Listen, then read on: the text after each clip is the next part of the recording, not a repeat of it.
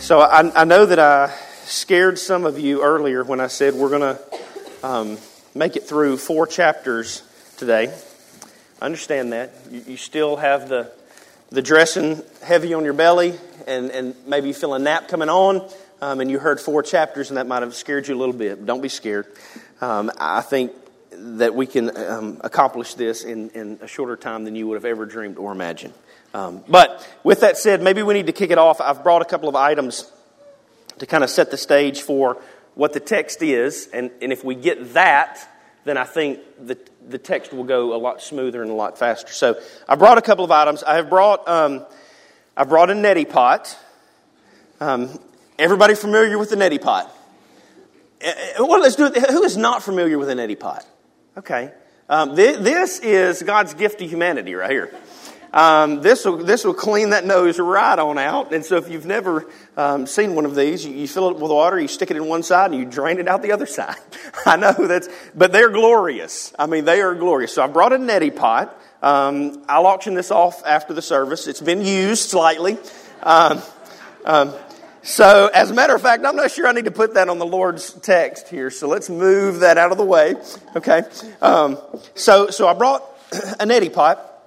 And then I also brought a pair of uh, scissors, and we all know what this is. Uh, to which you're like, Troy, you should not be handling scissors. So I agree. I'll put it down quickly. Um, so we have a pair of scissors. Um, and then I brought um, one other thing. I brought some uh, Oreos, um, which every, now everybody wants these, right? Okay, so I brought a, a thing, and they're Oreo thins, which is how God designed Oreos to be. Yes, that's, that's, that's true. Um, I know some of you guys are double stuffed, mega stuffed, and all that kind of stuff. See, that is just Satan taking what's perfect and making it bad. Um, but nonetheless, we got, we got Oreos. So, my question to you as we kick off this time, and I promise this will make sense, well, I hope it'll make some sense, um, is this. What do all three of these items have in common? I didn't mean for that to occur, uh, but they are indeed all blue. Wow. Okay. Um, that messed that hole up. Uh, act like they're not blue. So, uh, what, what usefulness do these three things all have in common? if you stare at them long enough um, and you don't get too tuned into them and try to make something up, you'll just come up with a logical answer that they don't have anything in common. Nothing. I mean, you, I guess you could, in theory, cut an Oreo, stuff it up your nose, and then wash it out the other side with a neti pot. Um, that'll just get you put in North Harbor. Um, but other than that, there's, there's nothing really in common with all these three things. They're just random objects, other than the fact that they oddly are all blue. Um, and, and my point is this the only thing, and there, there's only one thing, the only one thing that's in common with all these things is that they do have an intrinsic value to their owner. That's it. To me, as the owner of all these, I do own these. Uh, as the owner of all, you heard that, kids, Cole. These you do not own these. Um, I can use the neti pot and it has value to me. I can use the scissors and it has value to me. I can use the Oreos and it has value to me. All three completely distinct, yet the thing that's in common is they all have value to me. I think if you can get that in your head, then I think that four chapters of Exodus will make sense in about seven minutes. It's that simple. That's where we're at in the text. So, where we've journeyed all the way through Exodus is this God has saved a people from slavery. He's taken a people who was in slavery, He's rescued them out. Then He's redeemed those people for His own. He's gave them a name, a language, um, actions, everything that, that makes them them. And then he's going to use these people on mission for his glory. And he's going to do certain things through them. Ultimately, to bring about the Messiah, to bring about the Christ child. And so he did all of those things rescued, saved, redeemed, so that through a lot of moving parts, he could offer salvation to the world through using many different things, all equal in their intrinsic value to the one that created them. That's where the text is headed. So, I'm going to read for us Exodus 35 through 39 in part. It'll be on the screen, but I think these verses that I've plucked out, and I know that's odd for Safe Haven to just kind of pluck some verses out. You just have to trust me that we're not cherry picking them, taking them out of context. This will give you the flow of all these four chapters together. All right, so here's what it sounds like. In chapter 35, Moses says to all the congregation of the people of Israel, This is the thing that the Lord has commanded. Verse 5 Whoever is of generous heart, let him bring the Lord's contribution gold, silver, bronze, blue, purple, scarlet yarns, fine twined linen, goat's hair, tanned ram skin, goat skin, acacia wood, oil for the light, spices for the anointing oil, and the fragrance incense, onyx stones, stones for setting, for the ephod and for the breastplate. Verse 10. Let every skillful craftsman among you come and make all that the Lord has commanded the tabernacle, its tent, its covering, its hooks, its frames, its bars, its pillars, its bases, and there's a ton more there. Verse 22. So they came, both men and women. All who were of willing heart brought brooches, earrings, signet rings, armlets, all sorts of gold objects, every man dedicating an offering of gold to the Lord. Skip forward to verse 29 all the men and women, the people of Israel, whose heart moved them to bring anything for the work that the Lord had commanded by Moses to be done, brought it as a freewill offering to the Lord. Verse 30. And then the Lord did something unique. The Lord called by name Bezalel, the son of Uriah, son of Hur, of the tribe of Judah. And he has filled him with the Spirit of God, with skill, with intelligence, with knowledge, with all craftsmanship to devise artistic designs. Keep going. And he's inspired him to teach both him and Oholiab, the son of Ahisamach of the tribe of Dan. He has filled them with skill to do every sort of work done by an engraver or by a designer or by an embroiderer. And then there's a whole lot of text in between that to get us to chapter 36. And Moses called Bezalel and Oholiab and every craftsman in whose mind the Lord had put skill, hear that. If you hear that, you can tune me out the rest of the time. Every craftsman in whom the Lord had put skill, everyone whose heart stirred him up to come to do the work. Chapter 39, verse 32. Thus, thus, because of all of those things and all of those people, Thus, all the work of the tabernacle of the tent of meeting was finished, and the people of Israel did according to all that the Lord had commanded Moses, so they did.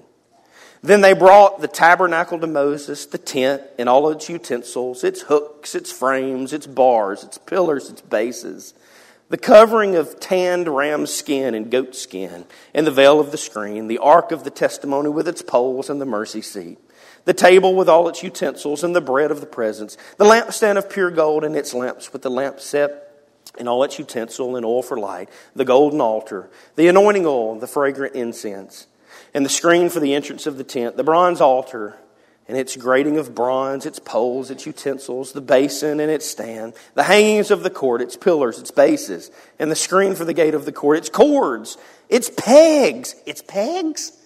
God cares about the pegs? the pegs, and all the utensils for the service of the tabernacle, for the tent of meeting, the finely worked garments for the ministering of the holy place, the holy garments for Aaron and the priest, and the garments of his son for their service as priest, according to all that the Lord had commanded Moses. So the people of Israel had done all the work, and Moses saw all the work, and behold, they had done it as the Lord had commanded, so they had done it. Then Moses blessed them. Four chapters, all screaming the exact same thing. I think there's five notables that could illustrate or highlight where this text is, what it's teaching, what it's, what it's showing to us, like how this is applicable to us today. Five things, and they'll pop up on the screen. Number one is this I think through that text, through these four chapters, you can see this that there's a clear connection between God's presence and human work. You can see that very clearly. What I mean by it is this God cared deeply about the specifics of his house. Did y'all see that? Did y'all catch that?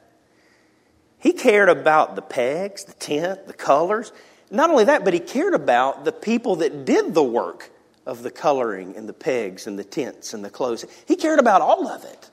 So, when you hear somebody say, ah, the church is just a group of people and it's not a house and it's, it's not a building and all that kind of stuff, that's partly true.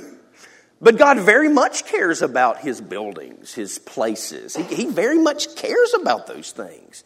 He cares about the things that are set apart and dedicated unto him. He cares about those things. Yes, he cares about his people, but he cares about stuff too, and the way that stuff is presented. And, and his presence is intricately tied to the work of those things. I guess what I'm saying is this.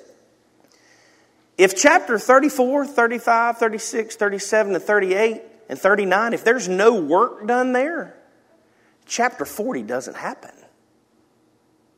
Now, for those of you who've read ahead and know what's coming in chapter 40, the Shekinah glory of the Lord moves in and it sits down and it erupts like an explosion of light. And it's God's very presence.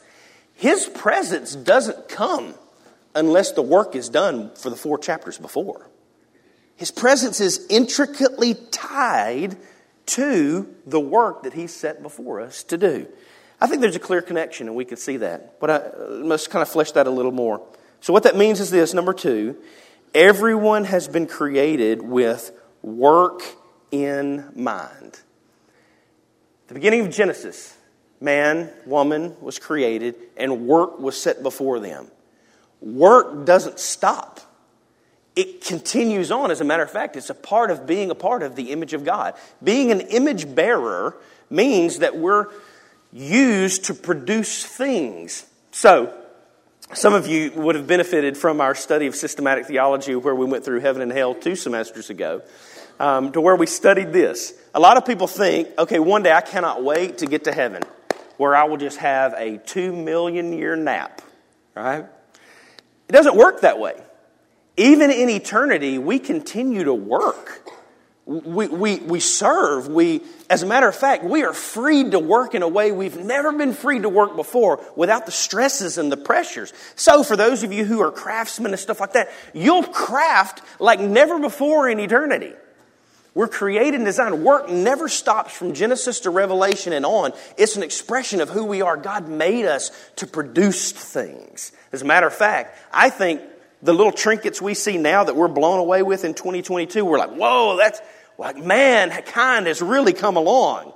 When we get to eternity and see all the things that mankind will be able to produce, it will, it will make us look back and go, well, that was a neti pot. All that occurred back on earth was nothing more than a mere neti pot. We're released now to freely use our gifts like never seen before. So, everyone's been created with work in mind, and work reflects God's glory upward in worship and outward in evangelism. And so that's why we see all this through these chapters.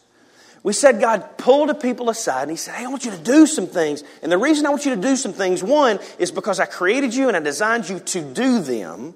I put the Spirit of me in you to pull them off. So it goes upward as a reflection of worship. What I mean is this when we're lazy and do nothing, we're not worshiping. But when we reflect through work, we are worshiping through work. And so when we do that, it reflects back the glory of God. And then number two, it reflects it outwardly. God uses it to shine his glory to other people. So, two things.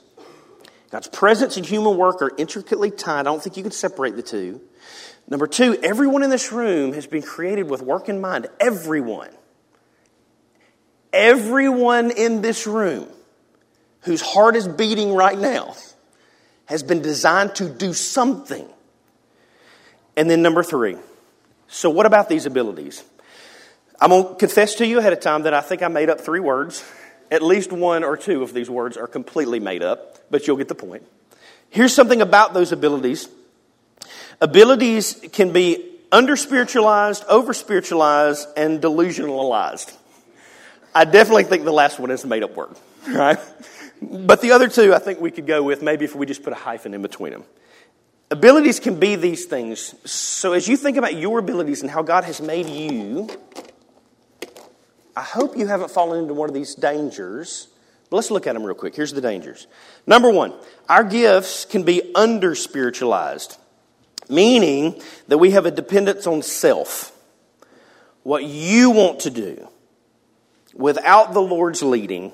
So it's under spiritualized. In other words, I'm not called or gifted, but I'll just do it because nobody else is doing it. When you do that and you don't have a pushing or an inkling of the Spirit leading you to do something, that will ultimately lead to your burnout and demise. I'll promise you that right now. I've been in ministry for a long time, and I've seen a lot of people do stuff in their own power.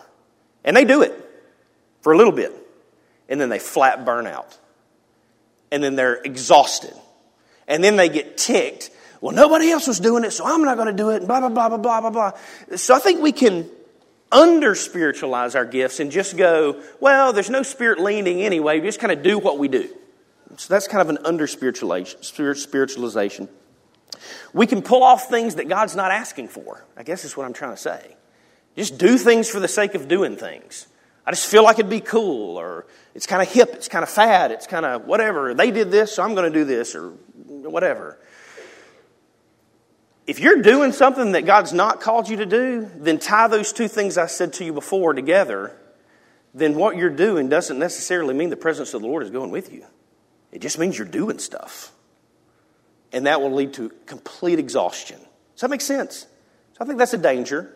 But then, number two, I think we can over spiritualize our gifts. Over spiritualization being this that unless an angel from heaven literally flutters into your room and sits down and goes, Hey, I've called you to do this, then I'm not going to do anything.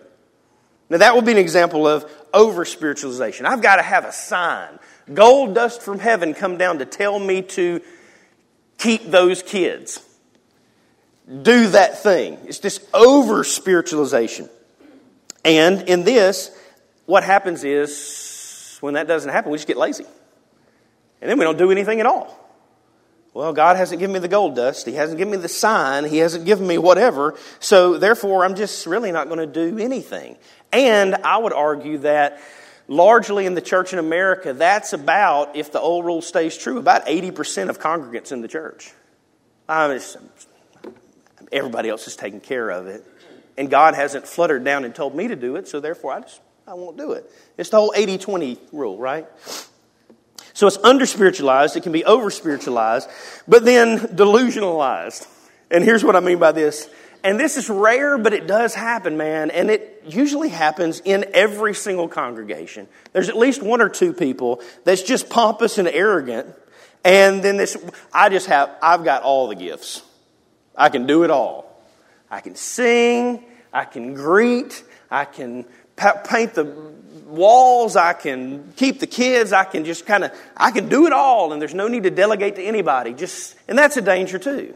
Then it's not I'm asking the Lord what He wants me to do or what He doesn't want me to do, what I'm gifted to do, what I'm not gifted to do. I just kind of, I'll just do everything. I'm the, I'm the Pope. And a lot of you guys have been in churches where there was a Pope, usually with the name deacon slapped right before it. Deacon Pope, you know, whatever. So these things can be all jammed together, right? So, this is where abilities can go wrong. Over spiritualized, under spiritualized, or just this delusion of grandeur that one person can do it all. Right? But here's where abilities can be glorious. And if these are tapped into, here's where God's presence, remember, don't, don't detach the first one of what the text showed us, don't detach them from the rest of it. When abilities are working properly, they can be glorious, harmonious, and efficacious. Efficacious is a word um, and I needed something with shus on the end. So therefore, we went with it. Let's look at these things. When abilities are working, when, when chapter 34 through 39 is working right, here's the beautiful thing about the way that God's gifted His church.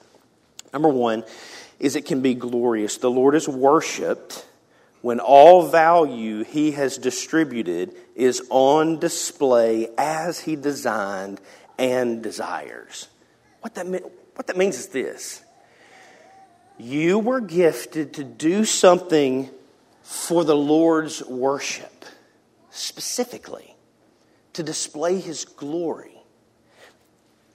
I'm always intrigued when we go to Mississippi State and watch Kobe during the, um, the wind ensemble performance. It, it, because you've got all these instruments, and you've got the, the, the people banging the timpanis, boom, and then you've got the trumpets trumpet players are so loud.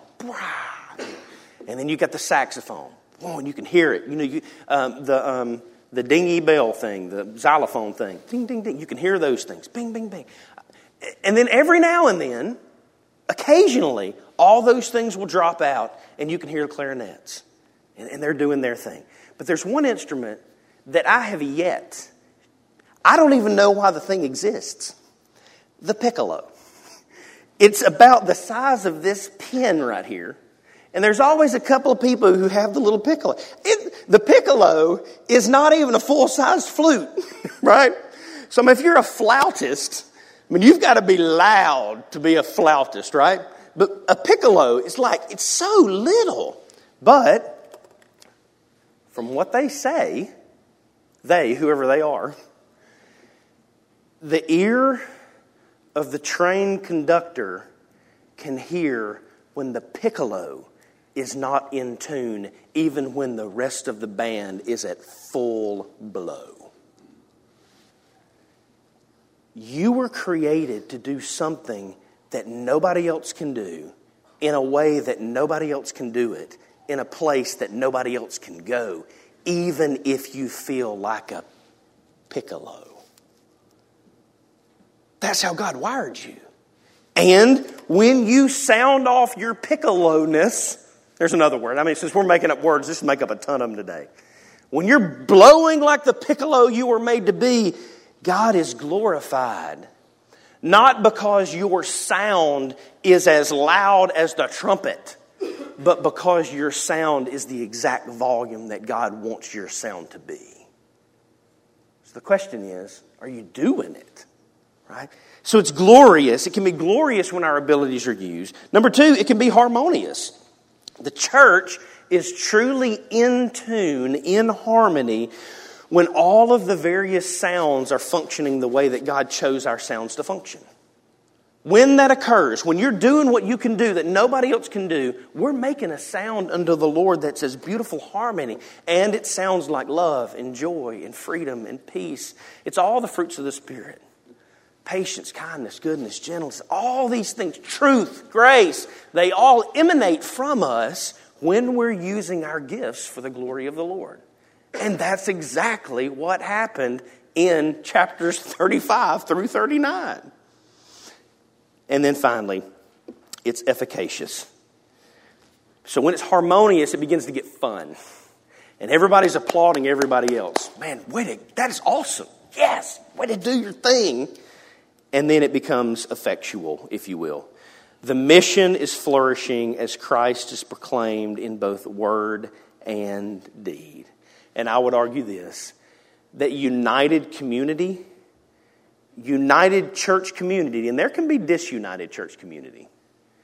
United church community is the number one tool of evangelism that the Lord has given. I'll argue that every single day. As a matter of fact, I'll argue this the united church is God's plan A for the spreading of the news of His Son, and there is no plan B. It's you, it's me, flying our gifts. That's how much you mean to the Lord. That's why He's gifted you the way He's gifted you. It is the number one tool of evangelism. So, finally, as we wrap it up, I know, look at your clock. Uh, it is a Thanksgiving Christmas miracle. right? Finally, number five. In God's church, there are blue collar, white collar, and people with spit up all over their collars. And that's what the church looks like. And that's how God designed it to be. Right now, there are men and women back there with literal spit up on their collars. And as they pray over the little kids, the little babies, God's doing a work in that room, unlike He's doing in this room for His own glory. Right up there, back there, there's little kids. And I don't know what the fad is with these boots that y'all little kids are wearing. there's little boot stompers up there stomping, running around. And there's people indoctrinating kids, catechizing kids. We can use, we can, the word indoctrination has been spun to be a negative thing. It's not a negative thing. We are called to indoctrinate our children. That's the purpose of the church, to teach them one generation to the next the excellencies of the Lord. They are teaching these kids right up now, right up here. And God's doing a work unlike He's doing in this room. Right back there, there are kids wrestling one another. That's kind of what happens back there in that area. There are kids up there wrestling one another, and God's doing a work in that room through those leaders, unlike He's doing in this room. This right here is not the pinnacle of church, it's just a subset. All gifts being flight in different ways. As people drove in this morning, right now, I can see there are people outside guarding the church building. As a matter of fact, we have now we got a security camera now. I don't know if y'all heard about that. Uh, we caught somebody doing the donut in the front. Anyway, uh, we're going to post that, and then we're going to try to find that person and speak some grace into them. Um, right? But there are people who greeted people when they came in, who welcomed them, and so there's no one who can walk into Safe Haven and go, "Nobody said hey to me." They're being loved as soon as you walk up, helping you find a place to park, so you literally don't have to park in a ditch. God's doing something through that in a way that's different than here. Here's the thing at church, there are people who do videos. You don't even know. I, I, I want to say names because I want to start pointing out names, but I'm not going to do it. You know, videos are recorded every single Sunday that you, nobody, like, nobody even pays attention to that.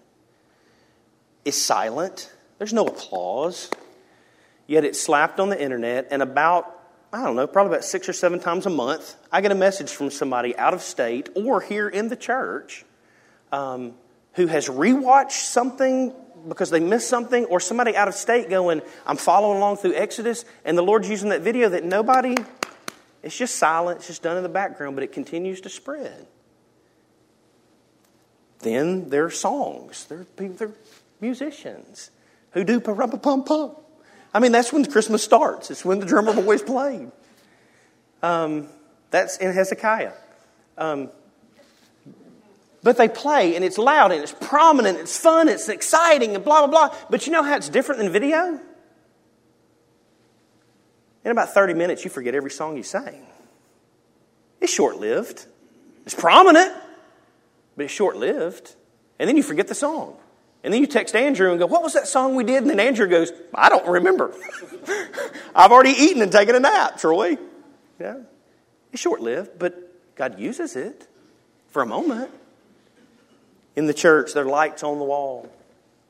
We had people up in a bucket had somebody that provided a bucket for people to get up in a bucket to put lights on the outside of the church building. Uh, somebody else came up a couple of weeks ago in the middle of the week that nobody even knew about to replace LED um, little fluorescent bulbs throughout the building so that when your kids run around this thing like a dadgum racetrack, which I love, I love, okay? I'm just going to go ahead and tell you, I'm the preacher who's like, run! And then you're like, no, no, you can't run in the Lord's house. I'm like, they're going to run in heaven. They came in in the middle of the week and replaced every single light so that your kids wouldn't trip and bang each other's heads against one another. Nobody knows about it. But the Lord uses that. There are people at Thanksmas who were table hoppers, who just kind of walked around and shook hands. And some of you all in this room are table hoppers. You just, you can't help but go talk to people. That's a gift. And then there are other people in this room who you don't want nobody to know who you are. You just want everybody to taste your green bean bundles. and you have a gift of green bean bundling. And you, you did your green bean. The gifts were all over the place.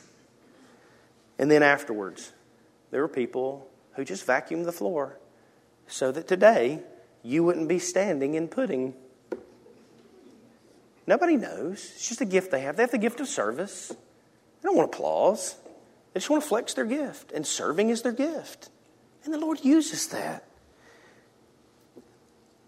All these things to say this you can do something no one else can do, like no one else can do it, in a place no one else can go. And in doing so, you, in a real way, invoke the presence of the living God among us by flying your gifts. I think that's what Exodus 35 through 39 is saying to us. The Word of God for the people of God. Band, come on back up. In your seat,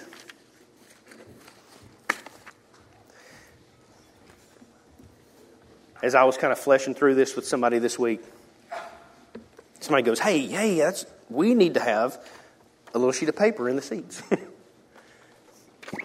and we do. And in front of you, you'll see this little serve card. It's ways in which you can serve, and maybe you go, "But what I do is not on here." That's fine. You can you can make up your own thing. You can write down maybe a way that you feel like the Lord would use you to serve. Um, but, church, I unashamedly ask you as we continue on as a church let's fly our gifts. Let's fly our gifts for the glory of God in some way, shape, form, or capacity. For His glory and for the spreading of His kingdom. Let's pray together. Well, Jesus, thank you for this text. I think it's funny, Lord, now that I think about it. I think if we would have started today, Lord, by just asking who is Oholiab, probably nobody in this room would have known unless they've studied the past week who that person is. Yet you use that specific individual to build the temple, tabernacle, pegs, specifically for your glory. And that's probably how it's supposed to be, God, as I think about and reflect now that none of our gifts are meant to terminate on us, but are to indeed be flexed for your glory, so that people will look and go, wow, look at that beautiful, incredible, amazing, majestic God who has united a group of people together to fly their gifts, which produces love and grace and peace and all those things. But somehow there's this presence of what they claim to worship among them. God, may that be said of Safe Haven. Some of us are Oreos, and some of us are scissors, and some of us are neti pots. But by gosh, we're all those things for your glory. In Jesus' name I pray. Amen.